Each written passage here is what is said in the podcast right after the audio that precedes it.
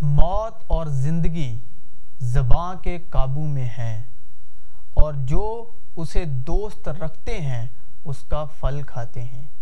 ہم مسیح کی معرفت خدا پر ایسا ہی بھروسہ رکھتے ہیں۔ یہ نہیں کہ بذائتے خود ہم اس لائق ہیں کہ اپنی طرف سے کچھ خیال بھی کر سکیں، بلکہ ہماری لیاقت خدا کی طرف سے ہے، جس نے ہم کو نئے عہد کے خادم ہونے کے لائق بھی کیا۔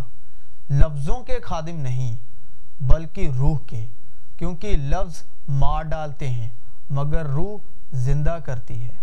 ہم نے خداوند کے کلام میں سے سنا کہ لفظ مار ڈالتے ہیں، مگر روح زندہ کرتی ہے۔ ہم خداوند کا کلام ہمارے سب کے پاس موجود ہے، ہمارے گھروں میں، جو بائبلیں ہیں ہمارے پاس۔ اگر ہم اس کو روح کے مطابق پڑھتے، سنتے، سمجھتے نہیں ہیں، تو یہ صرف لفظ ہیں اور ہم لفظوں کی خدمت کر رہے ہیں۔ ہم صرف لفظوں کے خادم ہیں کیونکہ لفظ مار ڈالتے ہیں۔ خداوند کے کلام میں لکھا ہے روح کی باتیں روح جانچتا ہے۔ خداوند کے کلام میں لکھا ہے کہ روح کے بغیر ان باتوں کو جاننا ناممکن ہے۔ ہمارے پاس خداوند کا پاک کلام ہمارے گھروں میں ہے اور ہم سوشل میڈیا کے مادھیم سے خداوند کا کلام پڑھتے سنتے سمجھتے ہیں، لیکن ہم مسیح یسو پر ایمان لا چکے ہیں، لیکن روح ہم میں نہیں ہے، تو یہ صرف ہمارے لیے لفظ ہیں اور لفظ مار ڈالتے ہیں۔ اور جو کلام ہم کلیسیا میں اکٹھا ہو کے سنتے ہیں یا ہم مسیح بھائی بہنوں سے سنتے ہیں، اس کا مقصد صرف یہی ہے کہ ہم خداوند کی محبت میں قائم رہیں اور ایمان میں برقرار رہیں۔ ادروائز روح کے بغیر خداوند کے کلام کے مقاشبے کو جاننا ناممکن ہے۔ بائبلیں ہمارے گھروں میں ہیں، ہمارے پاس ہیں۔ روز ہم ایک حوالہ پڑھتے ہیں، ایک ڈیلی بیس پر، فارمیلٹی کے طور پر۔ لیکن اس حوالے کو آپ روح کے بغیر کیسے جانچیں گے؟ کیسے پہچانیں گے کہ جو آج ہم نے پڑھا ہے، اس کی روح کے مطابق ہماری زندگی میں باپ کی کامل مرضی کیا ہے؟ اور وہ آپ روح کے بغیر نہیں جان سکتے۔ وہ میں بھی نہیں جان سکتا، آپ بھی نہیں جان سکتے۔ ایمان رکھنے والا کوئی بھی شخص نہیں جان سکتا روح کے بغیر۔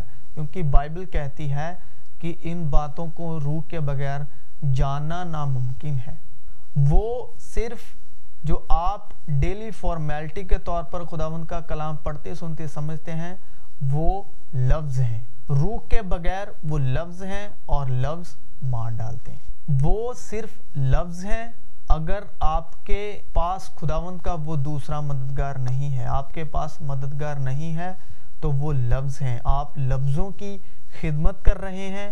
چاہے آپ ڈیلی بیسز پر پڑھ رہے ہیں روح کے بغیر، چاہے آپ کلیسیا میں شرکت کر رہے ہیں، چاہے آپ سوشل میڈیا کے مادھیم سے کلام سن رہے ہیں، وہ صرف لفظ ہیں روح کے بغیر اور ہم لفظوں کی خدمت کر رہے ہیں۔ اگر ہم روح کے بغیر لفظوں پر ایمان لاتے ہیں تو ہم لفظوں کی خدمت کر رہے ہیں۔ اور خداون کا کلام کہتا ہے کہ لفظ مار ڈالتے ہیں۔ مگر روح زندگی دیتا ہے۔ روح ہمیں بتاتا ہے، خداوند کا مددگار بتاتا ہے کہ جو آج ہم نے کلام پڑھا، سنا، اس کی ہماری روحانی زندگی میں باپ کے مطابق باپ کی کامل مرضی کیا ہے؟ وہ ہمیں ہمارا دوسرا مددگار بتاتا ہے گائیڈ کرتا ہے مسیح یسو کے نام میں۔ اگر ہمارے پاس دوسرا مددگار نہیں ہے، صرف ایمان میں ہی چل رہے ہیں، تو وہ صرف ہمارے لیے لفظ ہیں۔ آپ پڑھتے جاؤ، ایمان لاتے جاؤ آپ لفظوں کی ہی خدمت کر رہے ہیں اور کلام کہتا ہے لفظ مار ڈالتے ہیں۔ ہمیں روح حاصل کرنا ہے یسو کے نام میں۔ ہمیں باپ سے اسی یسو کے نام سے روح القدس کی مانگ کرنی ہے۔ وہ دوسرا مددگار جو یسو کی باتیں یاد دلاتا اور یسو کی باتوں سے سکھاتا ہے۔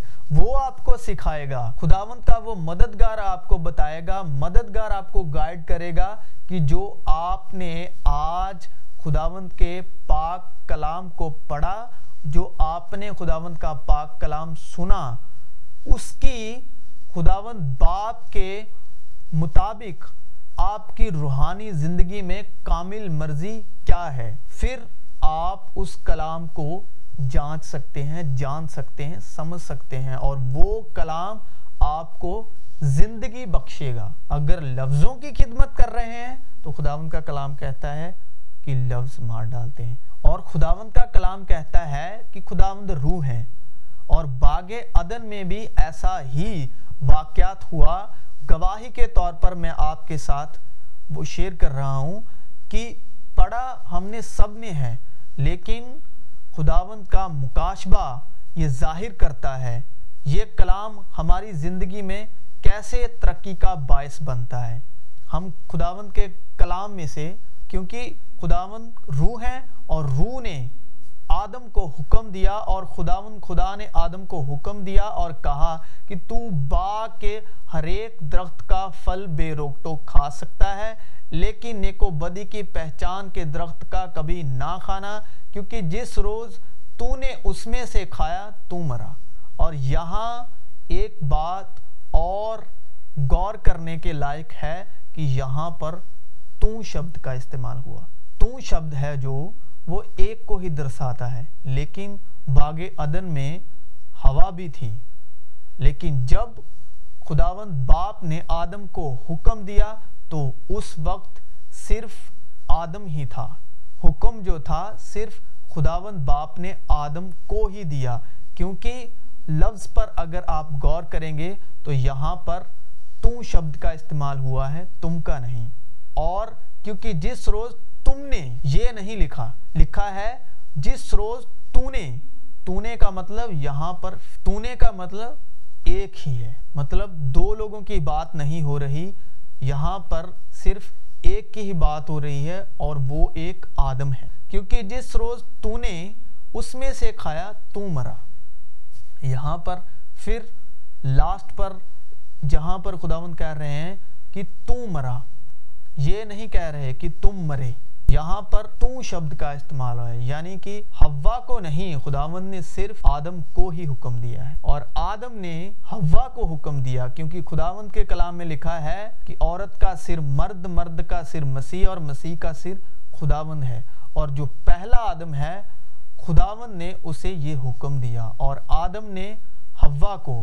اور اسی باتوں سے ہوا کو ابلیس نے فسایا خداوند تو روح ہے لیکن آدم روح نہیں تھا۔ خداون نے آدم کو کہا کہ اس درخت کا نہ کھانا نیکو بدی کے درخت کا نہ کھانا اگر تو نے کھایا تو تو مرا۔ خداون نے بہت ہی سپشٹ اور بہت ہی سیدھی بات کی۔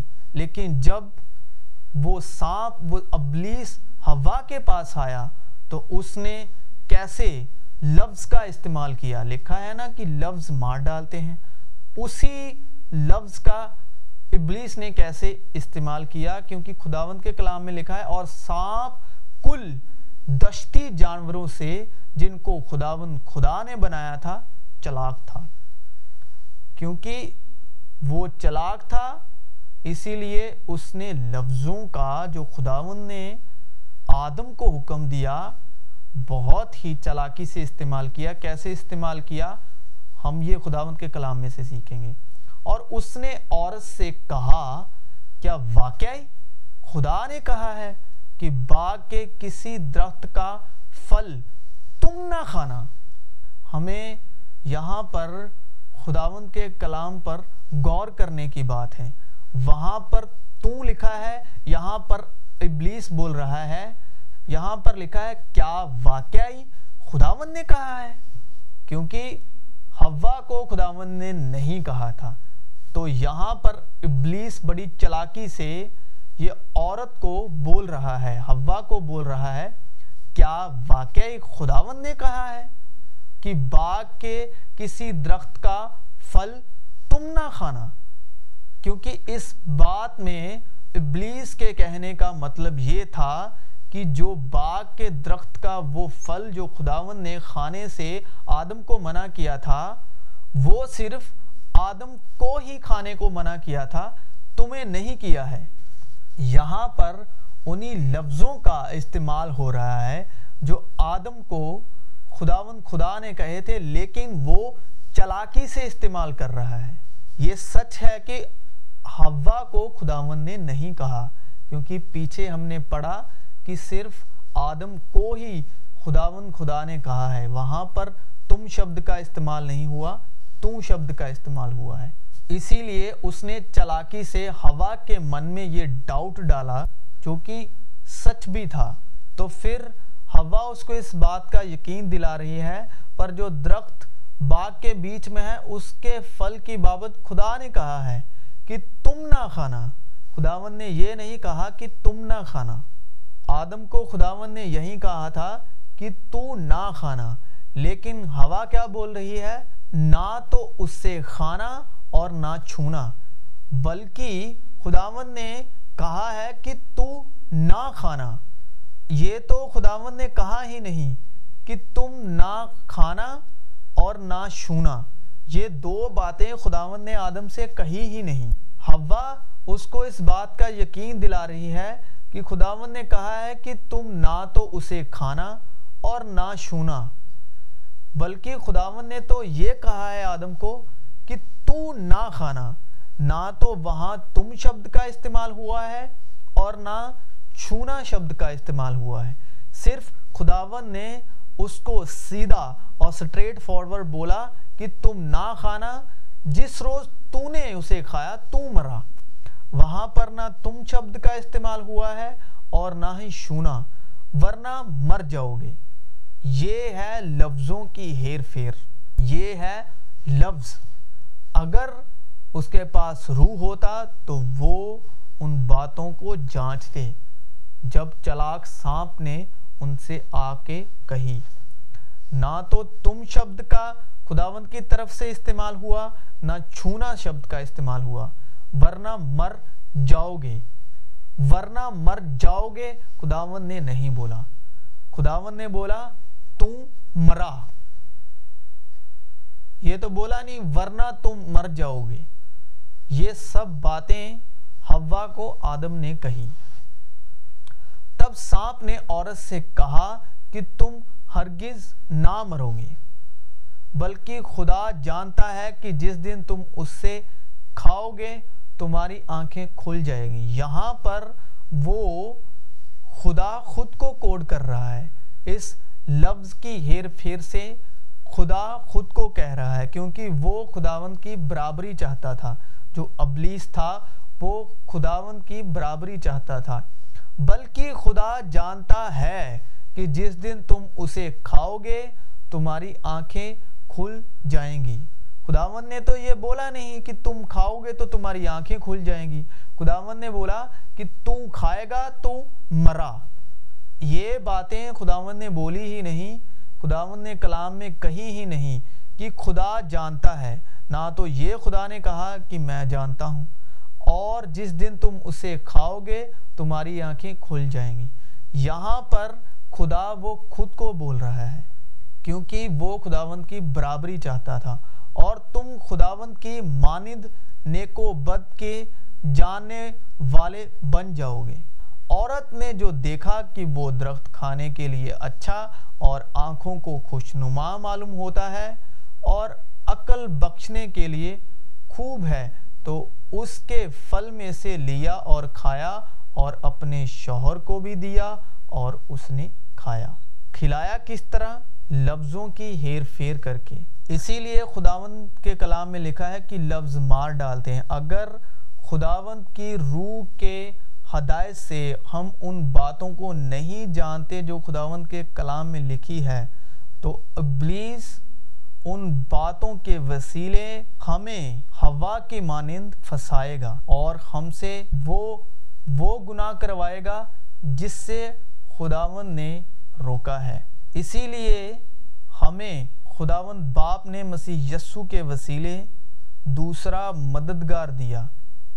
یسو نے کہا کہ وہ مددگار میری باتوں سے سکھائے گا اور وہ میری باتیں یاد دلائے گا۔ اسی لیے باپ ہمیں یسو کے نام سے وہ مددگار بھیجتا ہے جو ہمیں باتیں سکھاتا اور وہ باتیں یاد دلاتا ہے۔ وہ مکاشفہ کا روح جو ہم پر سب باتیں ظاہر کرتا ہے۔ اور سارا جلال خداوند کے نام کو جائے کیونکہ خداوند کے کلام میں لکھا ہے، خداوند روح ہے اگر ہم روح کے سبب سے زندہ ہیں تو روح کے موافق چلنا بھی چاہیے۔ لیکن روحانی شخص سب باتوں کو پرکھ لیتا ہے، مگر خود کسی سے پرکھا نہیں جاتا۔ خداوند کی عقل کو کس نے جانا کہ اس کو تعلیم دے سکے؟ مگر ہم میں مسیح کی عقل ہے، کیونکہ جسم روح کے خلاف خواہش کرتا ہے اور روح جسم کے خلاف۔ اور یہ ایک دوسرے کے مخالف ہیں تاکہ جو تم چاہتے ہو وہ نہ کر سکو۔ وہ ابلیس خداوند کا مخالف ہے، کیونکہ خداوند روح ہے اور جو جسم ہے وہ ابلیس ہے۔ کیونکہ خداوند کے کلام میں لکھا ہے کہ وہ شریر آ کر لے جاتا ہے۔ وہ ابلیس آ کر لے جاتا ہے۔ اور روح جسم کی مخالفت کرتا ہے اور جسم روح کی مخالفت کرتا ہے۔ اور یہیں ایک دوسرے کی مخالفت کرتے ہیں تاکہ جو تم چاہتے ہو وہ نہ کر سکو۔ یہ اس لیے تاکہ جو تم چاہتے ہو وہ نہ کر سکو۔ اسی لیے جو کچھ خداوند کے روح نے چاہا اس لیے اگر وہ خداوند کی روح کی ہدایت سے چلتے، خداوند کے مطابق چلتے، تو خداوند کی کامل مرضی کو ضرور جانتے۔ خداوند کے کلام کو آدم اور ہوا نے روح کے مطابق نہیں پورا کیا۔ اسی بات سے وہ ان لفظوں سے انہوں نے دھوکہ کھایا اور باغ عدن سے نکالے گئے۔ بس میں تمہیں آگاہ کرنا چاہتا ہوں کہ ہر مرد کا سر مسیح اور عورت کا سر مرد اور مسیح کا سر خدا ہے۔